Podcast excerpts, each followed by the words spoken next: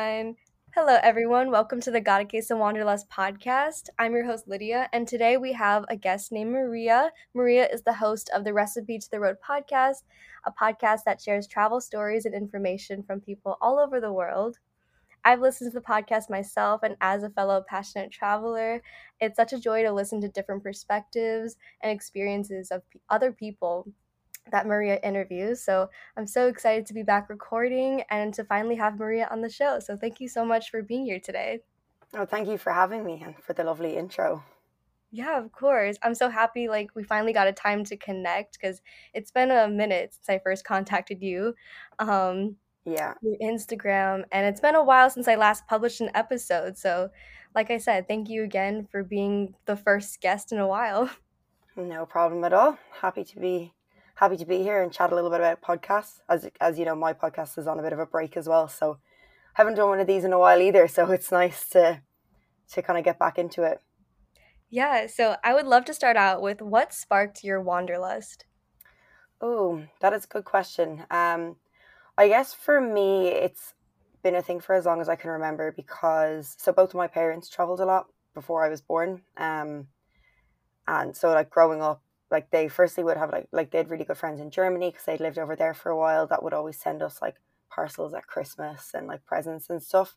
So we always had that connection with people abroad and then like they also had friends in like other countries as well. So we'd always just kind of have like a Christmas card coming in from a different country or like a postcard from like people around the world. Um, we also used to have students to stay who would be coming to Ireland to learn English and they used to stay with us sometimes so I guess like as a kid, like the fact that the world is a lot bigger than Ireland was just a given for me. Um, so I don't know if anything ever sparked my wanderlust, but I was just kind of brought up in quite a like I'm going to say an international house, even though both my parents are Irish, but it was still like there was always like talk of international kind of travel and the curiosity, I guess, for what's going on around the world and for the different ways people do things was just always there.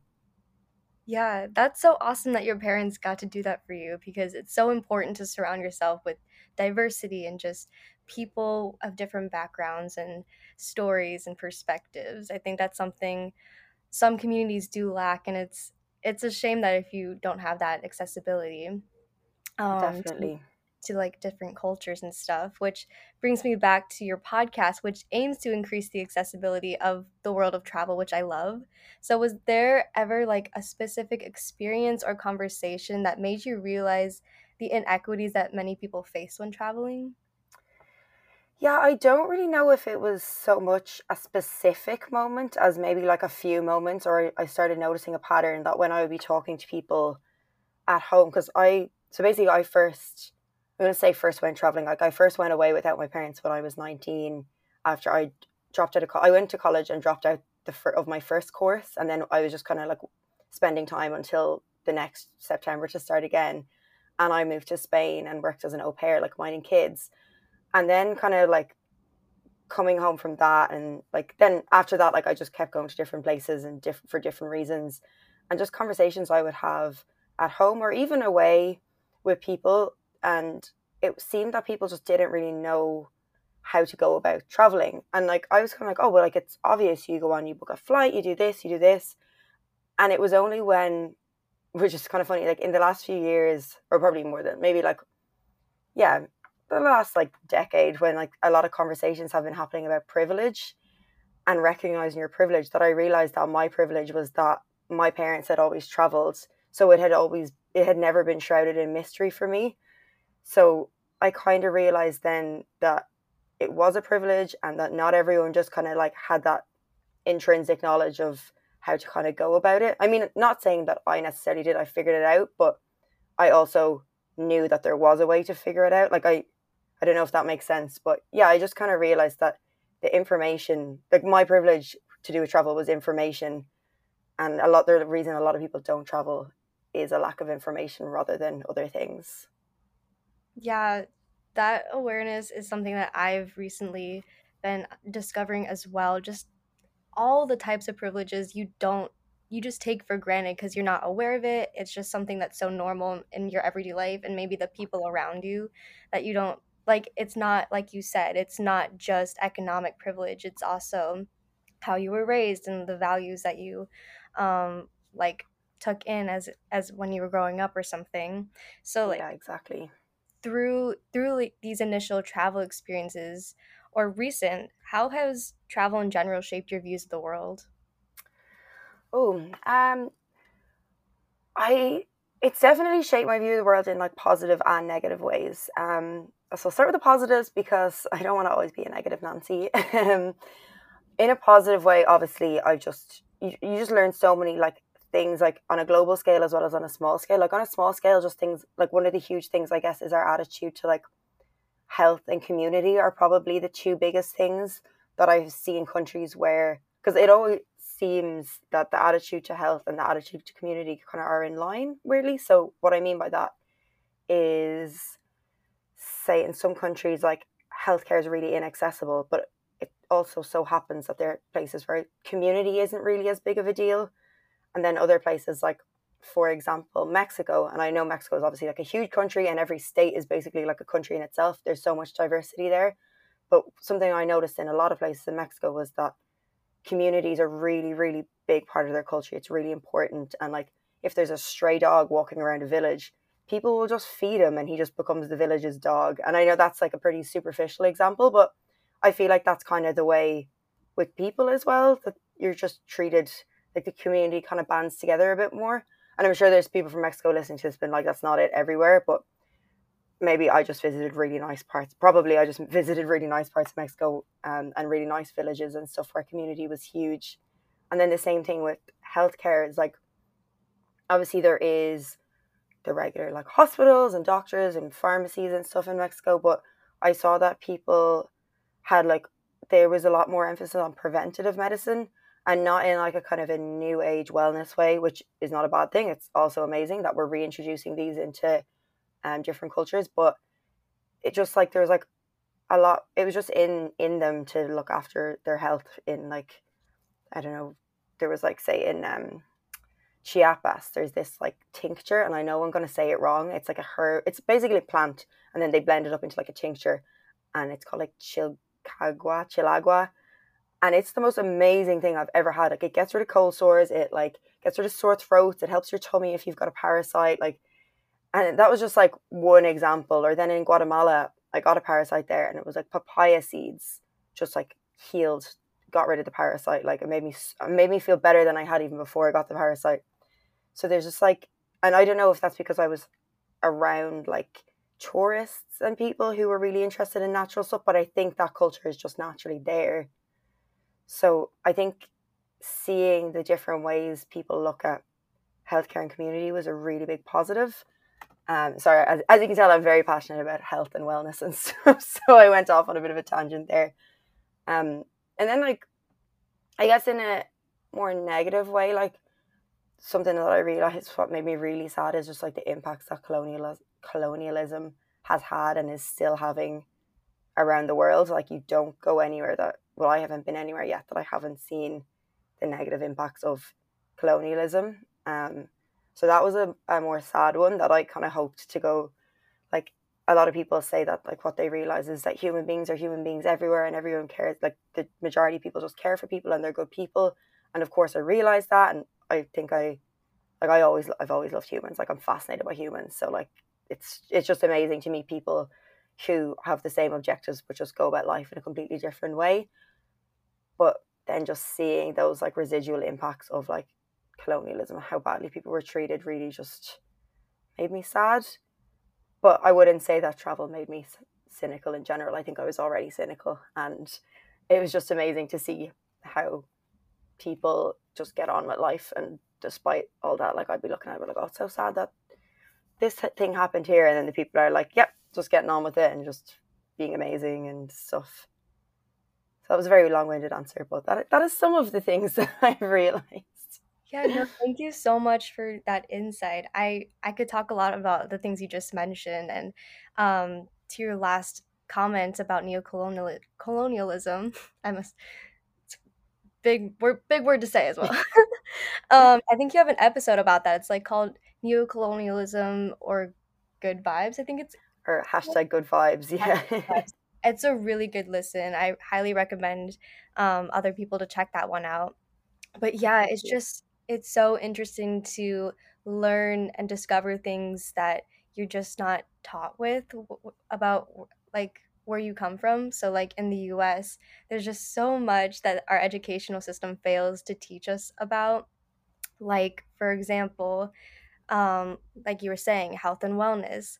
We don't learn about preventative health care. Like the US is very much about profit and like, you know, capitalism. So we are focused on more treating the symptoms through medicine or like surgery and like just very high costs but also band-aid level cures rather than yeah. starting from the root and really looking at the whole body and that's something other countries do very well but that we just we don't necessarily uh, prioritize here so yeah it's so interesting to learn about the different values in that regard so um, to that point what are some other like misconceptions about traveling that you've learned that um, you've maybe had yourself or like you've learned from people on your podcast?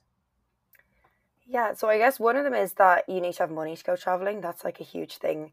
Um, because I've learned, and this is like what I learned as I kind of traveled. Um, that like there's so many ways to do it without having money. Like I mean, obviously, yes, you need to have a bit of savings, but maybe not as many savings as you think you'd need because you can get opportunities to volunteer or even like sometimes there's like paid jobs you can do like there's a lot of ways to travel without having like a huge budget um, and there's a lot of ways to make your money. The savings that you do have last a bit longer and like see a bit more of the world. Um, another thing is that it's not safe to go to certain countries. Like this is like before we went so our last trip was we started in mexico did seven months around mexico and then went down as far as nicaragua through all the countries in central america. And before we went i was like looking up stuff and i was reading online and i kept coming across like so first before we left i was researching mexico because i knew that's where we were going to be for the first half of the trip and i was like oh mexico's dangerous the us state department says don't go to this state or don't go to that state or there's only two states in Mexico that the US State Department gives you like the green light for, and the rest of them are like levels of precaution. Um, I don't know if other countries' government. The reason I'm saying the US one is because I don't know if other countries' governments break it down by state. So that was the one I kind of was referring to. And then you'd like read stuff, like blogs and articles, and it'd be like, oh, have your wits about you, like whatever. And obviously, yeah, you need your wits about you, like you do anywhere. But then when we actually got there, it was just like, I don't know, it was it was just like a mix between like I mean it was like like we because we landed in Cancun it was just like what I imagine Miami or something to be like and then and Cancun like probably was one of the more dangerous places we were but not because of locals more because it's just like a load of drunk people from like the US and Europe just like going to nightclubs and being stupid so you're probably in as much danger there as you would be going out at home you know um but after that like everything was just really safe. Like particularly there's this city Merida, um, which is the safest city in all of the Americas. No, sorry, second safest city in all of the all of the Americas. And people there would just leave like their handbag on a chair in a restaurant, and then just go to the bathroom. Like they just people just didn't steal it. Um, so I think this safety thing was huge, uh, like a huge shock to me that it was so safe. Yeah, that's something that is like common thread among many travelers that I do talk with is that the news and the media in general just projects such a negative like connotation on so many different places that are quote unquote more like developing countries. Um, but the truth is is it's such a distortion of the reality of actual experiences people have had. Like the people that say the countries are dangerous, oh, you shouldn't go there, are people typically that have never gone there. It's just their biases or what they've read online or seen on the news. So, yeah, that's so super fascinating to hear that in Mexico, it's this one of the sa- like you have one of the safest places in the Americas. Like I didn't know that actually. That's very fascinating. Yeah, it's like I don't really get what the objective is. I mean, I'm sure there's some sort of political agenda there, but it it just doesn't like just leave them alone, you know. Like the one that was so I know I was talking about Mexico there, but like the one that was huge was Honduras. Like if you type Honduras into any platform anywhere, people are like, "Oh my god, it's dangerous and the murder capital of the world's there," which it isn't. Um, not anymore. And it's this, that, and the other, and like, yeah, like I think there is a high crime rate there. From I was just like because before we went there, I was in some like expat groups on Facebook and stuff, and I think there is maybe a high crime rate in certain areas, but on the flip side then like when we were there everyone was so nice and so helpful and like especially the islands like like the islands were so safe like the islands you just you could walk around after dark get the bus no problem like just yeah. I don't know it's just there's just no need to be to spread so much like negativity about like some countries so we were joking. My cousin came over and joined us for a couple of weeks in Mexico, and she said there's like two things that people say to her when she said she was going to Mexico for a few weeks. They either say, "Oh my god, it's the best place ever. You're gonna love it. You're gonna have the best time," or they go, "Oh, be careful. Like it's a bit dodgy over there." And like we called it like the responses of like someone who's been to Mexico and someone who hasn't been to Mexico. So yeah, there's definitely because I think a lot of our media, I wouldn't say yeah, I would say a lot of our media about kind of places where there's so if there's like a war on somewhere, we will have reporters there as every other country will. But when it's just like kind of somewhere where there's not really something big, like I think a lot of it is influenced by the US maybe. I don't really know where that comes from, but and also just the fact that it's so far away, I think there's a bit of like like you're a bit removed from it, so it's like maybe more like cautious to be worried about it. Because like there's definitely countries that there aren't like I I wouldn't say Southeast Asia has as much of a like negative kind of view about it than um and like that's obviously far away but I think people would think central like if you just asked around a person in the street I think they would think like going to Southeast Asia is safe but they wouldn't think that going to Central America is safe maybe because that's been like a tourist place for longer or something. But yeah, it definitely, as you say, it's definitely distorted. But as more people go there, maybe people are like a bit more open minded to it. Yeah, it's you definitely like shouldn't be forming an opinion or giving advice to someone about visiting somewhere if you've never actually gone there yourself. um, yeah. Would you have any advice for other female travelers out there, especially if you've had solo experiences about like their fears, you know, as a woman traveling?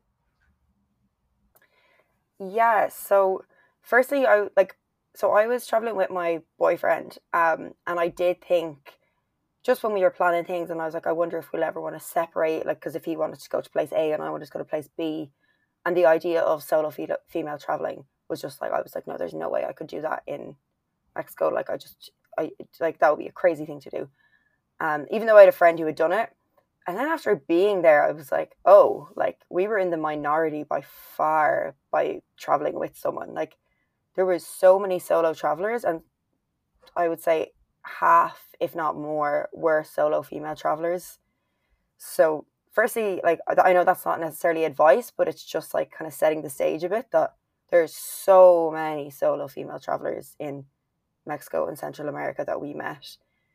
Um i suppose advice like obviously like safety is a thing so as it would be anywhere like so you're you don't want to be stupid or get too drunk or eh, things like that. Like i guess for me where i would see safety concerns would be more like in a hostel just make sure that you trust the people you're going out with and not necessarily that they would do something to you but that if you did get too drunk are they going to bring you home? Like you don't know these people you don't know if they have your best interests at heart or if they're just kind of like ah, she's gone, bye, and just move on. Like, so I think like having your wits about you is necessary anywhere. Um, and like definitely listening to your gut instinct because my experience was very like wholesome and like there was wasn't very many times where I felt threatened, but I don't know, maybe my gut instinct was coming in and I just wasn't kind of like wandering into bad situations. So if you can listen to your gut instinct and if your gut instinct says no, go away. And if you ever come across like children or dogs, they're always a really good indicator of if a situation is a bit unsavory. I think.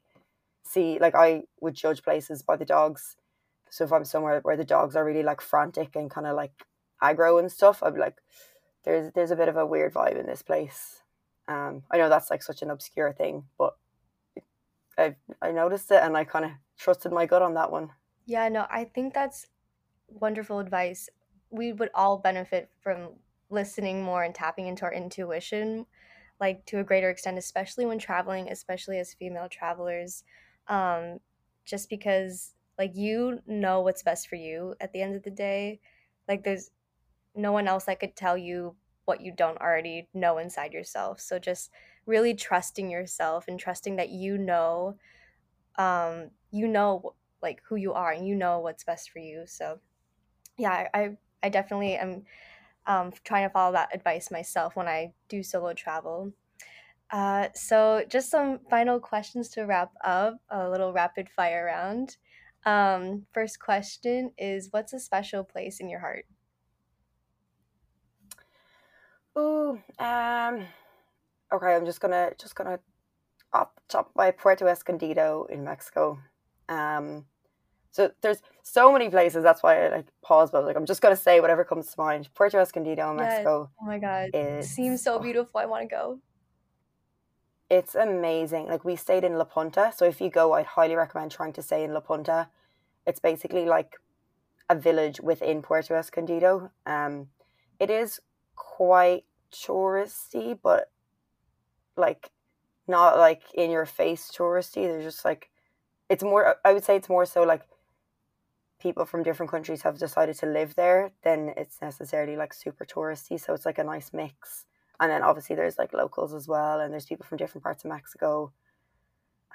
It's just, and even if you don't stay there, like there's just other parts. Like there's so many different parts to explore. Like we rep, rep what is the word? We rented, get there eventually. We rented mopeds. So like every evening we would kind of like try go to like a different area and just see what the crack was there. Sorry, crack is Irish word. I'm not talking about drugs.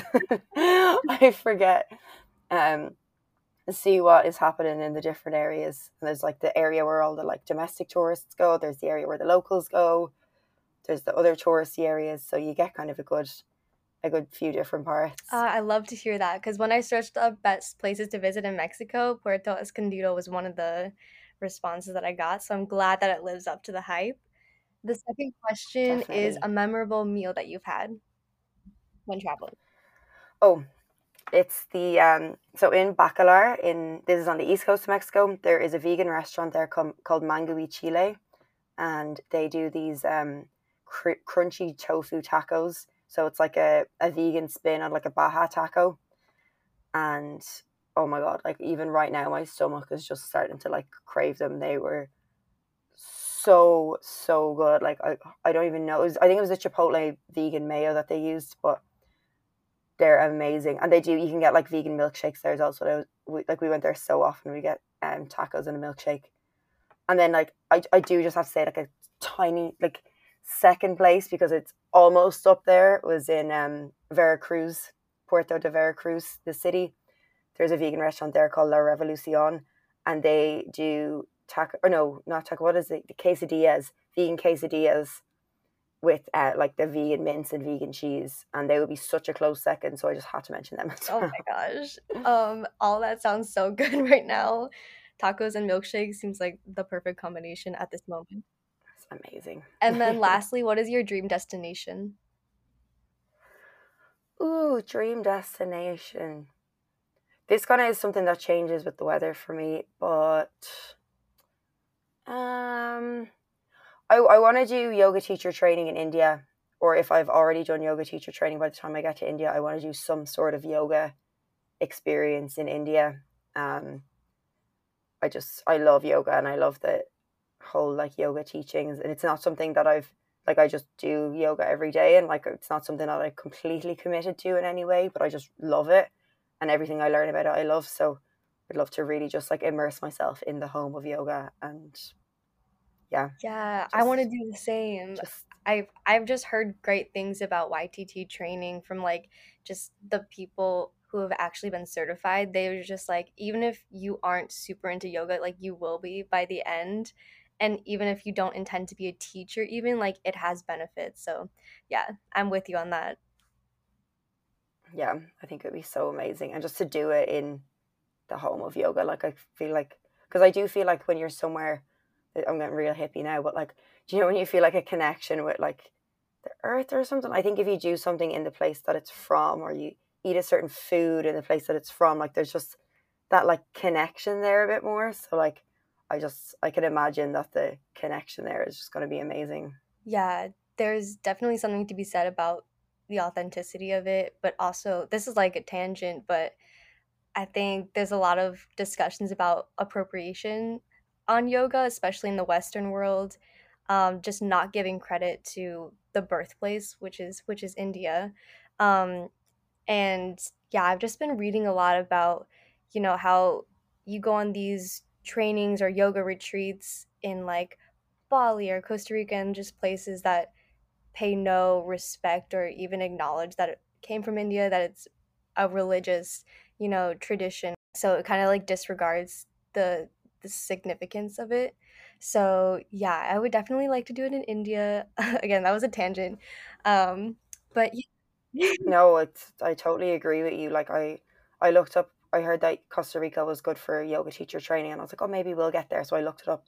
It's like five thousand US dollars, not even including accommodation, to do the like YTT training. It's like what? Like how is it five times cheaper or more to do it in the home of yoga and get accommodation and food. like it made no sense. So yeah, I'm with you on that right. one. Yeah, that'll be a different episode, I guess. Yeah. Thank you so much for your time, Maria. Where can we connect with you? Where can we listen to the Recipe to the Road podcast? Yeah, so probably the easiest will be Instagram. That's at Recipe to the Road.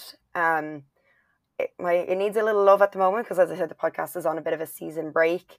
But um, the links to everything will be on there. But also, if you just search on like Spotify, Apple, Amazon, whatever platform you like, just search Recipe to the Road podcast. It should come up. Um, so season one is up there. I try to keep it as evergreen as possible. So even though they are the older episodes, um, there's still like I think a lot of value there. And I'm hoping to have season two out. I'm setting a target for myself to have season two out January. Um, so that's that's something to look forward I'm to. I'm excited. Amazing. I'll put that in the show notes. And again, thank you again. Thank you so much for having me. It's great to talk to you.